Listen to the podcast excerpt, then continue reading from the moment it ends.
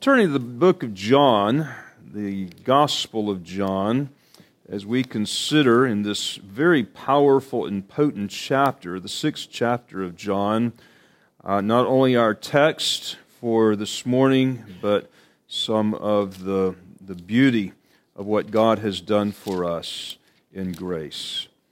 It is with that intention that I hope that we can see that glorious city that God has prepared for us by His grace, and He will take us there by His grace, and that He will complete what He has done by His grace. He has started it with grace, He continues it with grace, He will complete it with grace, and oh, how I hope that we can appreciate and understand more this morning His grace.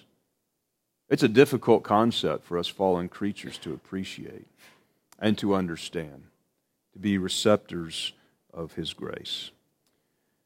Beginning at verse 37 through verse 40.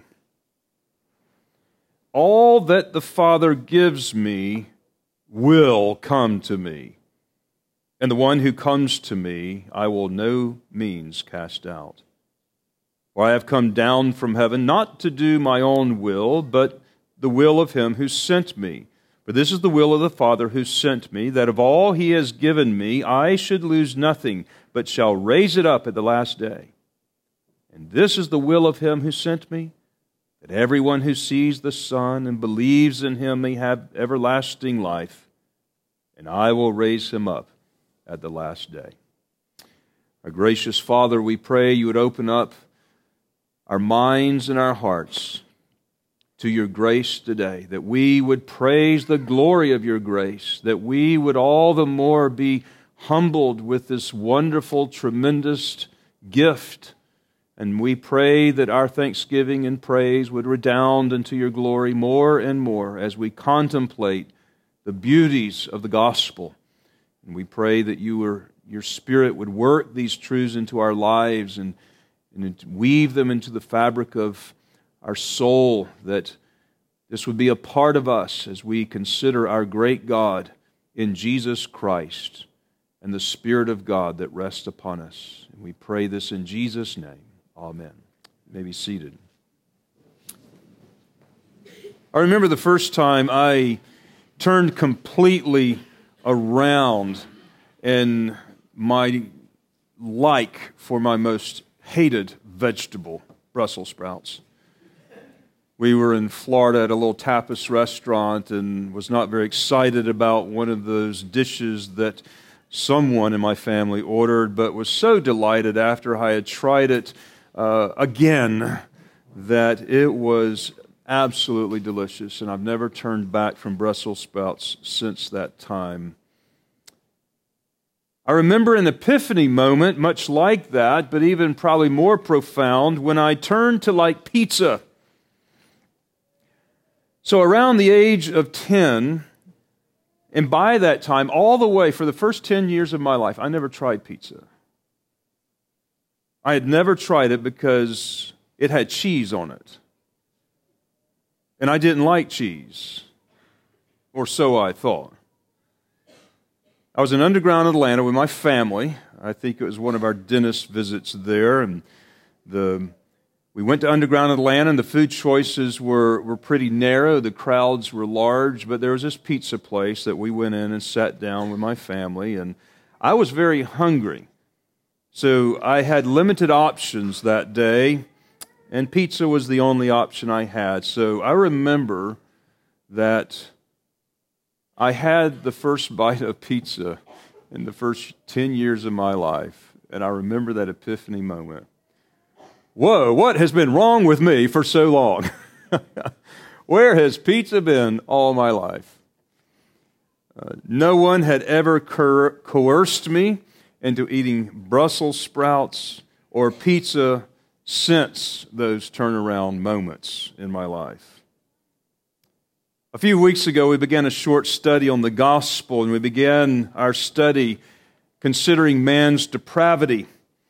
The total depravity is a scriptural doctrine that teaches that since the fall of man, all of man's faculties are depraved, as I'm sure now you agree that mine are once you heard how I thought about cheese for 10 years of my life. But man's constitution, when we think of what man is made up of, he's made up of basically two elements, for the lack of a better word. That's a non technical approach to this matter. First of all, he is made up of dirt. God took the dust of the ground and he formed it into a man. And so we are made from dirt. God did not create us in much of the way he did other creation, ex uh, nihilo, out of nothing. He actually took some substance of a dirt and he created us because there was a purpose. And from that dirt, we have our creatureliness. We have our identity, identity with the soil and the earth and this agrarian aspect that we have as a part of the very fiber in which we all are constructed. And from that dirt, we have the body that then functions in that way. But until God breathed into man, that second aspect of man's constitution, the breath of life, man just sat there as a, as a lifeless piece of pottery. But that second aspect when God did breathe into the man his, to his nostrils the breath of life, and man became a living creature, that Spirit of God, that part that communes with its Creator, is that which makes up with the body and the Spirit within man the composite of what makes a human in the image of God. God had promised man, if man ever disobeyed him by eating of the tree of the knowledge of good and evil, that in that day that he disobeyed him, he shall surely die. Now, people have actually questioned the Bible on this particular notion because they said, aha, man did not physically die there. And we have such a limited understanding of death because the physical man did not die right away. And that illustrates the very point that our understanding of death is very little, and we're not very knowledgeable on the topic at all. Death had two aspects, just like man's constitution. The first aspect of death that man experienced immediately upon eating of that tree of knowledge and good and evil and disobeying God was a spiritual death. The Spirit of God was no longer in his life as it was before. And man understood immediately that something was wrong in him. He wasn't the same as he was before. Something had drastically changed. He was afraid of God, as well he should be. The sweet fellowship with God that he had had in walking in the cool of the garden of the day it was now destroyed. Harmony with his creator was now in tension, and there was, he was no longer the same person that he was before. He was not the same human that he was before. Something inside of him made him less human than what God had originally made him. The second aspect of which we tend to think of of death, and most often uh, the world thinks it exclusively in that realm, is that physical part of death. The seed of death. When man fell in the garden and that spiritual death took place immediately, but the seed of that physical death immediately was sown, and man's body began to decay from that time until he finally returned from the dust from which he was created. The spiritual death in man greatly distorted the image of God in man. Did not completely erase it, but it scarred and marred it and distorted it into a place that he was something less of a human than what God had originally made him. And now that the Spirit of God has departed, there was no longer an interpreter inside of man that clearly showed him right and wrong. He lost the original knowledge and original holiness and original righteousness in which God had made. The discernment now in man was greatly distorted. There was no longer the same attraction for God Himself. There was no genuine interest in our Creator as the one to love. Truth was now very vague. Goodness was skewed, and chaos reigned in the heart and mind of man. The image of God was not completely erased, but it was so distorted that all of man's faculties were just out of whack. So he continued to have and he used his mental faculties, but not for the right end. And man's distorted view of goodness led him to seek what man wanted more for himself, really, than the ultimate good in God.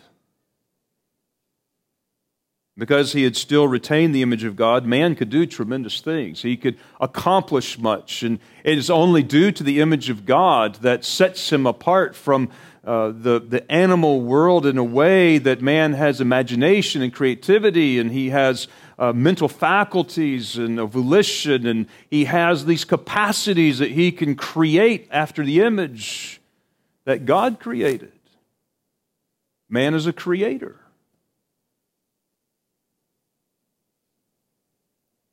He even has a religious aspect in his heart, an eternal longing. And uh, the author of Ecclesiastes, Koheleth, would say that God has set the world in their hearts. That, is, that word world is eternity. God has put an eternity in the heart of every person. So man still has a will and he has emotions, but they are greatly distorted and confused and set on all the wrong things. And this is the nature of that fallen man. That is our nature. Fallen man is simply not the human he should be or that he was. He didn't like cheese or pizza of the way he thought about it or felt on it about it. So he never ordered any. Fallen man has a view of himself and the world that is distorted and, and it's not according to beauty and truth and goodness. We do not see ourselves accurately.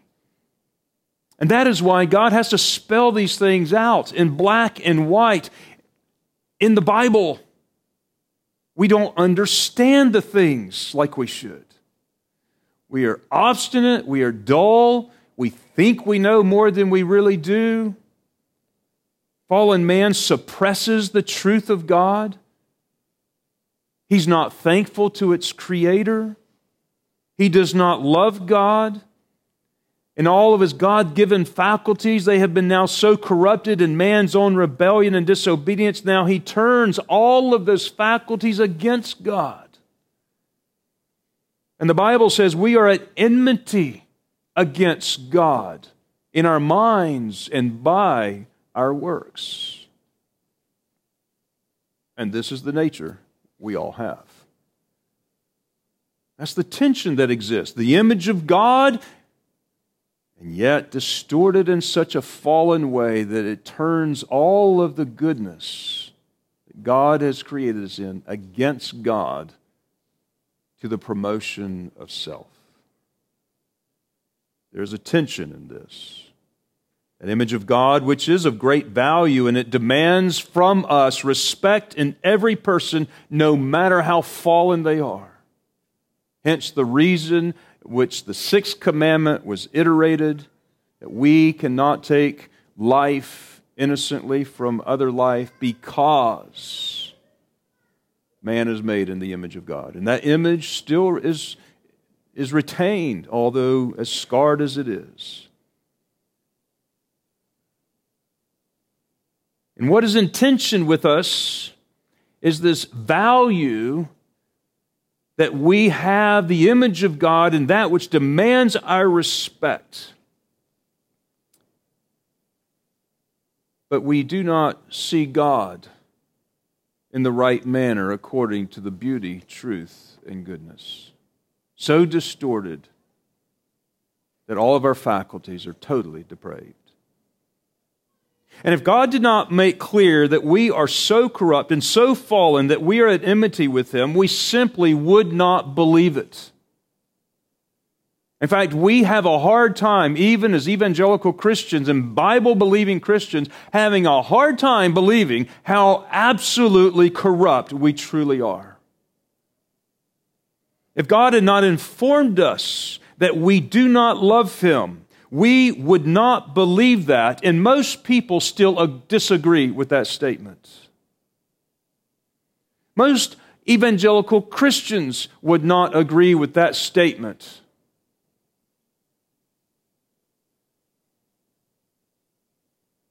If God had not told us that we were at war with Him, at enmity with Him, that we hated Him, if God not informed us that we are not good, we would not know this truth because we, by default, according to our fallen condition, believe that man is inherently good. But the Bible says there is none good, no, not righteous, no, not one.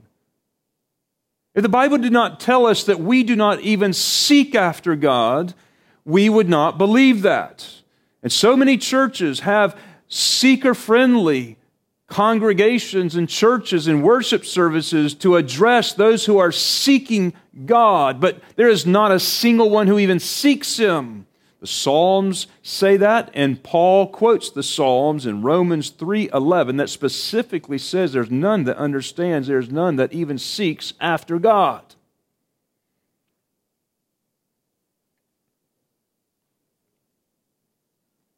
We have to understand the Bible.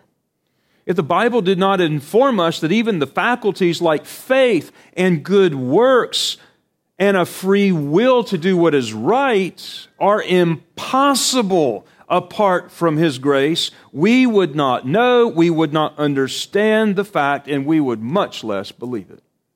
We would not believe it. That's why we're taking some time to try to get the gospel right. So, the first prerequisite to understanding the gospel is to understand what God says in His Word about the gospel, and what God says in His Word about God, and what God says in His Word about man. And that's the main problem with the gospel today. Many people simply do not know nor understand, and therefore they do not believe the gospel truth because it is of their opinion, which is up against God's truth. And the natural fallen man will always side with his opinion or his interpretation of life every single time. That's the default. That's how we were born. Believe it or not, is irrelevant to the truth of the matter because that's what God's Word says. So, the first place we all have to start is to understand what our Bible says about man and accept it as God's holy word. Let it inform us. And as we understand the gospel, we will increasingly see that it is the work of God and not man. It is He that began the good work in us who will complete it. It was Christ that sought us and chose us. It is not we that sought and chose Him. It was God who was seeking to save worshipers who would worship Him in spirit and truth. It was not because we were seeking to do that first. It was not that we loved God first, but that God loved us first, and only then can we reciprocate that love to Him. It is only because of grace that we are saved and we are who we are in the Lord Jesus Christ. It is only because of grace that we can believe in our Savior. It is only because of grace, quite in spite of you, as we read from Ezekiel 36, that God has done what He has done for His great name's sake. And how thankful we are to be recipients of that wonderful free gift of God's sovereign grace. It is of God's sovereign free grace, which is a quality in God that we genuinely know so little about. And this morning, I want us to consider this irresistible nature of God's grace. And the doctrine of irresistible grace is the Bible's teaching that God is sovereign over salvation and the Holy Spirit can overcome all of the resistance and all of the obstacles when He wills to do so. I want to start off in this by, by highlighting three negatives, and then I'll finish it with three positives as we consider this tremendous doctrine of God's irresistible grace. Three negatives. First of all, God's grace and sovereign will cannot be obstructed by the free will of man. This is often the battle that takes place in modern circles and theological arguments today. But God's grace and His sovereign will cannot be obstructed by the free will of man.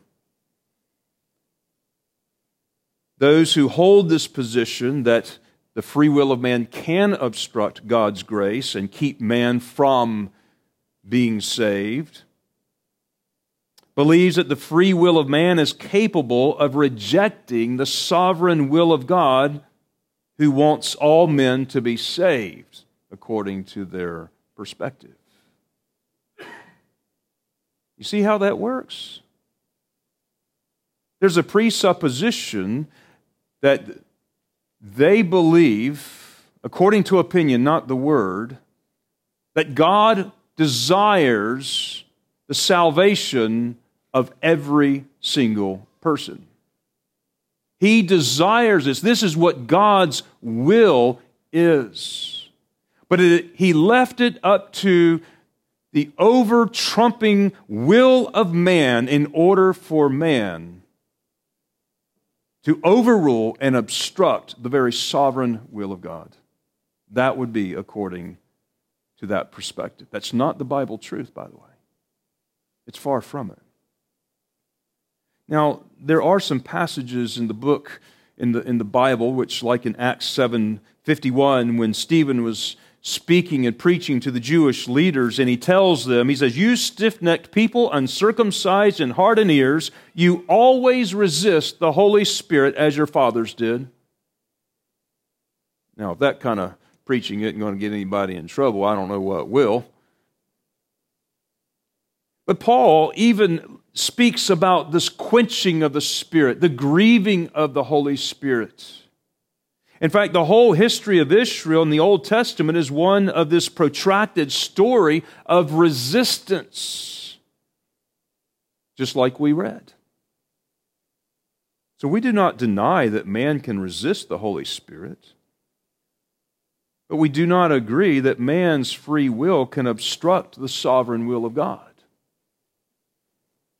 See, what's at stake here is, is whose will is really that which is to be done God's will or man's will? Because those are the two things that are in tension. When God wants to save an individual, God will overcome all of the obstacles of resistance when He wills to do so. Spurgeon was preaching from this very passage on one evening in the Metropolitan Tabernacle in London. And his text was just that phrase of verse 37 And the Father himself who sent me, um, oops, I'm reading the wrong chapter, verse there. He says, All that the Father hath given me will come to me. All that the Father hath given to me will come to me. And he looks around and he points up into the balcony. He says, You don't think you're going to come, but if it's the will of the Father and it's given to the Son, you will come. You will come. You will come. You can sit there as obstinate in your seat and as strong in your spirit as you can, but if it's the will of the Father, you will not be able to resist that grace, and you will come. Folks, if you really understand that perspective, what a tremendous comfort that knowledge is when we were that obstinate that God is able and willing in his love to overcome all of those obstacles of our hatred toward him. What is ultimately at stake in this position is putting the free will of man over against the free will of God. Is there free will? Absolutely, God has free will. Absolutely, God can will whatever He desires, and He will accomplish all of His holy will. And God desires and wills that some men will be saved. And so He takes care of removing all of those obstacles that would stand in the way. In fact, that's what Psalm 110 says Your people shall be willing in the day of His power. Interesting, Psalm 110 is speaking of the Father speaking to the Son in the hearing of David the king. And David is hearing this eternal conversation how Yahweh says unto David's Lord, Yahweh has said to Adonai, Sit thou here until I make all of your enemies your footstool. He promises that he will make him a uh, priest after the order of Melchizedek. The Father is telling the Son, that he will make his people willing in the day of his reign and power. So God's grace and sovereign will cannot be obstructed by the free will of man. The second negative I'd like to mention here is this man is utterly unable to come to Christ without the Father drawing him to Jesus. Man is utterly unable to come to Jesus without the Father drawing him. The passage this morning clearly says that those that come to Christ are those that the Father has given to the Son, and the Son will in no wise cast out. But it says that very clearly that all that the Father has given to the Son will come. They will come. It is only those that the Father has given to the Son that will come. It is only the sheep who hear the shepherd's voice, the true sheep. And those specific ones whom he has known and chosen in Christ before the foundation of the world will certainly come. They will come. But others will not come simply because they have no desire to come. In fact, in the same chapter, if you look down in chapter 6, verse 44, it says, No man can come to me except the Father which hath sent me draw him, and I will raise him up in the last day. He reiterates that again in verse 65, and he says, Therefore said I unto you that no man can come to me except it were given to him, except it were graced to him, except the gift of this were given to him of my Father. Both of those verses emphasize a lack of ability to come to Christ, which is inherent in the natural fallen spirit and nature of man. But that lack of ability to choose actually stems from a lack of desire in the first place. Why choose pizza when it's got all of that nasty cheese covering it, if that's the way you think about it? Before man is even able to come to Christ, God must do a work in man's heart to overcome all the obstacles that keeps him away. So man is utterly unable to come to Christ unless the Father draw him and remove those obstacles. A third negative is when God overcomes all the obstacles of resistance and depraved, fallen man to save him, it does not mean that man is forcefully coerced against his will. That's not what it means at all.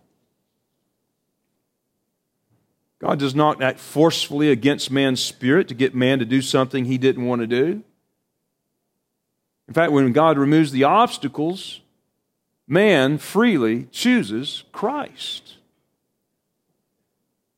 So let me, with those three negatives, address three positives of what God does for us with His grace.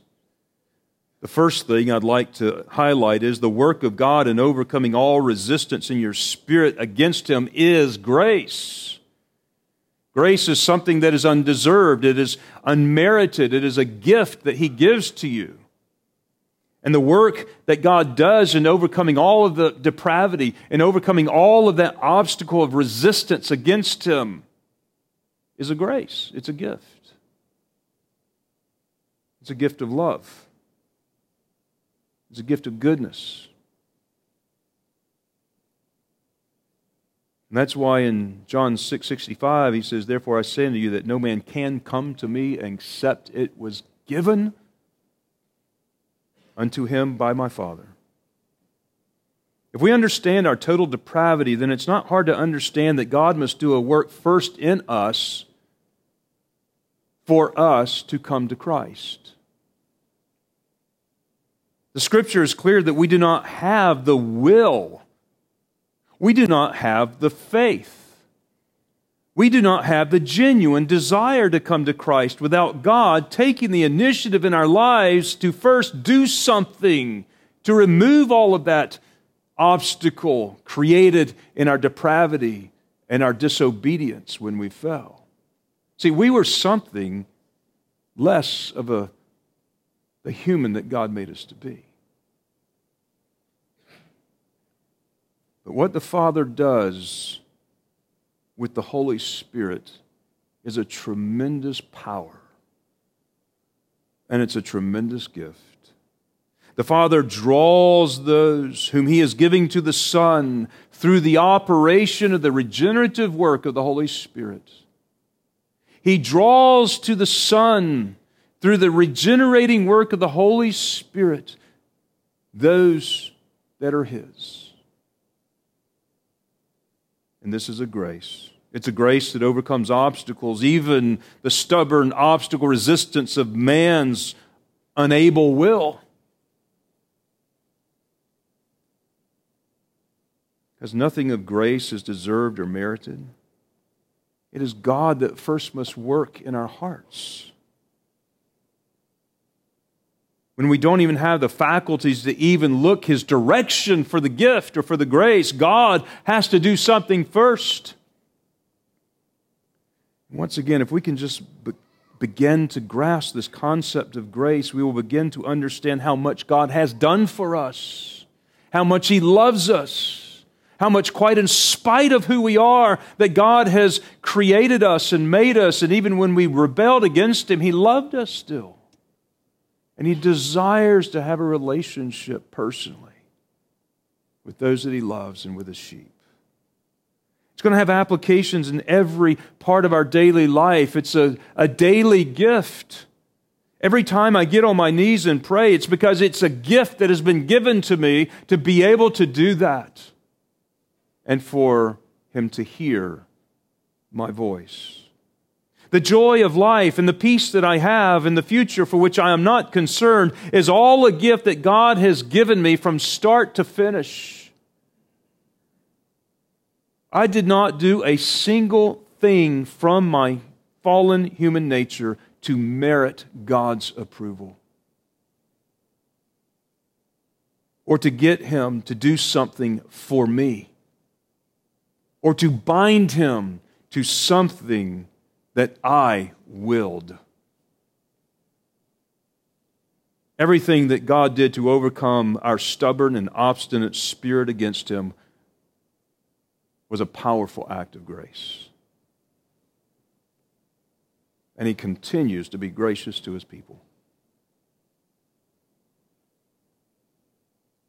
There's lots of application just in that one point right there.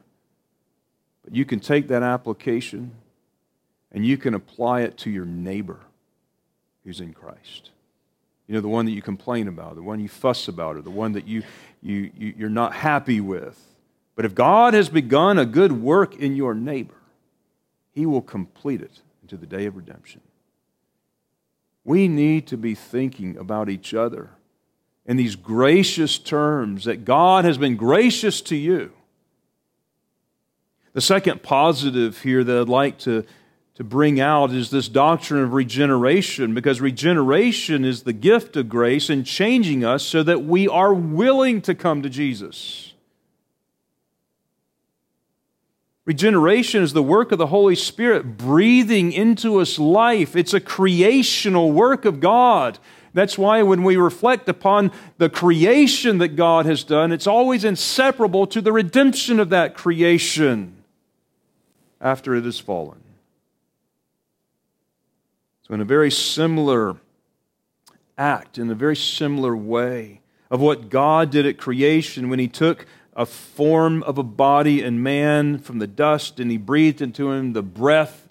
The word breath there, the breath of life in Genesis 2 7 is the word spirit of life. At the moment that the Holy Spirit regenerates us, we are given new life. We have been made a new creation.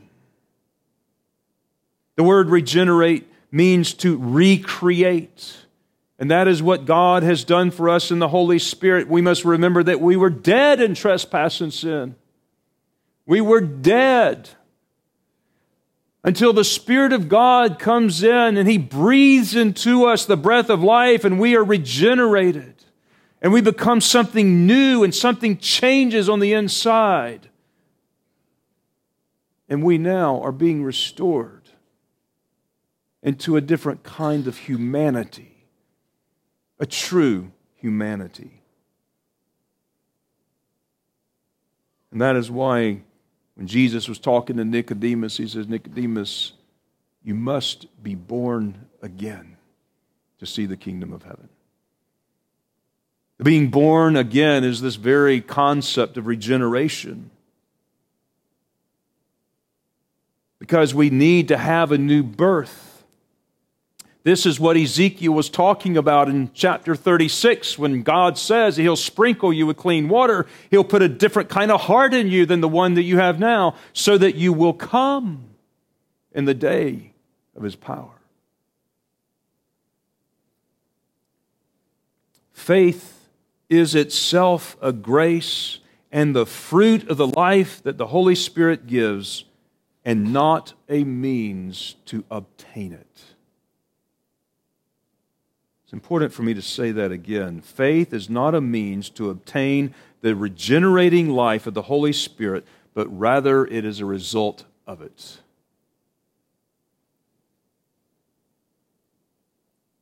And see, that changes everything around to make the gospel God centered and not man centered. Regeneration precedes faith and not the other way around. The Holy Spirit first regenerates us so that we might believe. The fruit of the Spirit is love, joy, peace, da, da, da, and faith is a fruit of the Spirit of God. Analogous to that lifeless form of the dust before the Spirit breathed into man's nostrils the breath of life, so we as spiritually dead people, we need the Spirit of God to come and breathe life into us in order for us to rise up and trust Christ. This is the doctrine of regeneration. And when He does that work in us, we're quite passive in its operation. That's why when we're being baptized, which is a picture, on the one hand, of this regenerative work of the Holy Spirit, the recipient of baptism is passive. But when God is finished, we become lively creatures and are quite active in our new life. Because it's life. We're no longer dead. And the third, the third positive that I would like to bring in our final point here is with the new birth and regeneration, grace becomes so irresistible that we necessarily come to Christ. We necessarily come to Christ. When those obstacles are taken away, how can we but not come? When the Spirit of God is indwelling a believer and He changes him from the inside out, and the Spirit is in here longing for God, The eternity that God has created in the heart of man now finds its fulfillment in our changed faculties, our longing in an irresistible way, so that we come to Christ so willingly, so delightful, so joyfully. Those that the Father has given to the Son will come. And this is how God makes us willing in the day of His power without coercing us, without forcing us against our spirit, without making us do something that we don't want to do. There's not a single person ever saved that came against His will. If he ever thinks he did, he is greatly deceived and he needs to be born again. See, what God does is he changes our disposition. In that new birth, we, we now find that we are a, a new human. We are of a new creature. We are of a new creation. We are of the new creation. We are part of the new heavens and the new earth. And so our disposition is so changed that we come to Christ. We come freely. We come willingly. We come desirously. Isn't God good? Isn't grace amazing? Regeneration is like just putting the taste of that first pizza bite in your mouth ahead of time to have that aha moment. And ever since that time, I've been, I've been asking for pizza. I've been ordering pizza. I've been asking them to double up on the cheese. And when we went to Italy, and I'm sitting downtown and, on, on the square in Florence, I'm ordering pizza. They got some of the best pizza that I can eat. No one's coercing me. No one's forcing me. I am salivating when I'm ordering it, and I delight to have it, and they bring it, and I eat it joyously and never turn back. And that is how the regenerative work of the Holy Spirit works in the heart of God's people. We become a different kind of person. There's a new life within us. The Holy Spirit has returned. And the fellowship with God has been restored in Christ.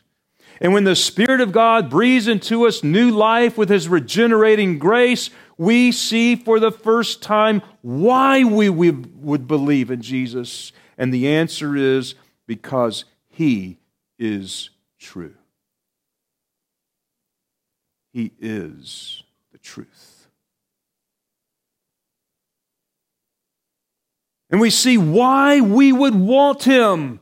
And the answer is because we now see that he is good. In fact, we see he is the ultimate good. And then we see for the first time why we would consider him. And the answer is because now we see everything about him as beautiful and attractive and nothing to be repelled.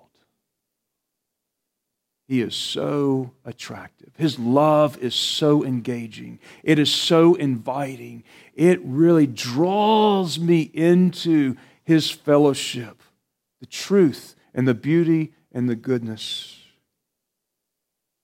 We are so attracted by this trio of ultimate values of the beauty, truth, and goodness of life that Jesus becomes so compelling, His love so attractive, His truth so right, and His goodness so irresistible that we come to Him and we come freely and we come desiring Him and we come of our own free will. All that the Father gives me will come to me. And the one that comes to me, I will by no means, by no means cast out. Thank God for the flavor of cheese and pizza and for the recognition of that now. But thank God even more for the overcoming of our resistance and obstinance against Christ so that I would take an interest in my Creator and my God He is irresistible for all those that the Spirit has regenerated. And we now see the truth. We now know the goodness, and we see the great beauty. As the Wesley appropriately wrote in that famous hymn that we all know, Long my imprisoned spirit lay, fast bound in sin and nature's night. Thine eye diffused a quickening ray. I woke, the dungeon flamed with light. My chains fell off, my heart was free. I rose, went forth, and followed thee. No condemnation now I dread. Jesus and all in him is mine. Alive in him, my living head, and clothed in righteousness divine. Bold, I approach the eternal throne and claim the crown through Christ my own. Bold, I approach the eternal throne and claim the crown through Christ my own. Our gracious Father in heaven, what a wonderful thing, what a tremendous, amazing grace the gift that you have given us in Christ when we have deserved it not, when we have trampled all of the gifts of God under our feet, when we have spurned you in our heart, when we have hated you in our minds, when we have suppressed the truth and have not been grateful to our Creator. And while we were sinners, in that terrible state, Christ loved us and gave himself and died upon the cross to save us from that terrible state. He rose again from the dead, and the Spirit has given us life in applying that work of redemption to save us and to cry out, Abba, Father, and to know that we are undeserving of such. Not only have you saved us from our sins, you have elevated us to seek sit in the heavenlies in Christ Jesus and made us to even reign with him as princes of the kingdom. Such knowledge is too wonderful for us. It is high. We cannot attain it. Be glorified in our gratitude this morning as we give you our thanks for this undeserving, unmerited grace that you've given us in Christ Jesus and for making yourself so irresistible. By removing the scales from our eyes that we can see beauty, truth, and goodness in the way that humans ought and should see. We are thankful we are new creatures in Christ. And we pray that you would lead us to be more thankful in all of our endeavors, all of our trials, all of the difficulties, knowing that you save us to the uttermost, and you do this for your name's sake. And so, Lord, may we remember that, that we would endure whatever trial you would have, whatever lot in life, whatever calling we are to pursue, we would do this for your name's sake. And we pray this in Jesus' name and for his sake. Amen.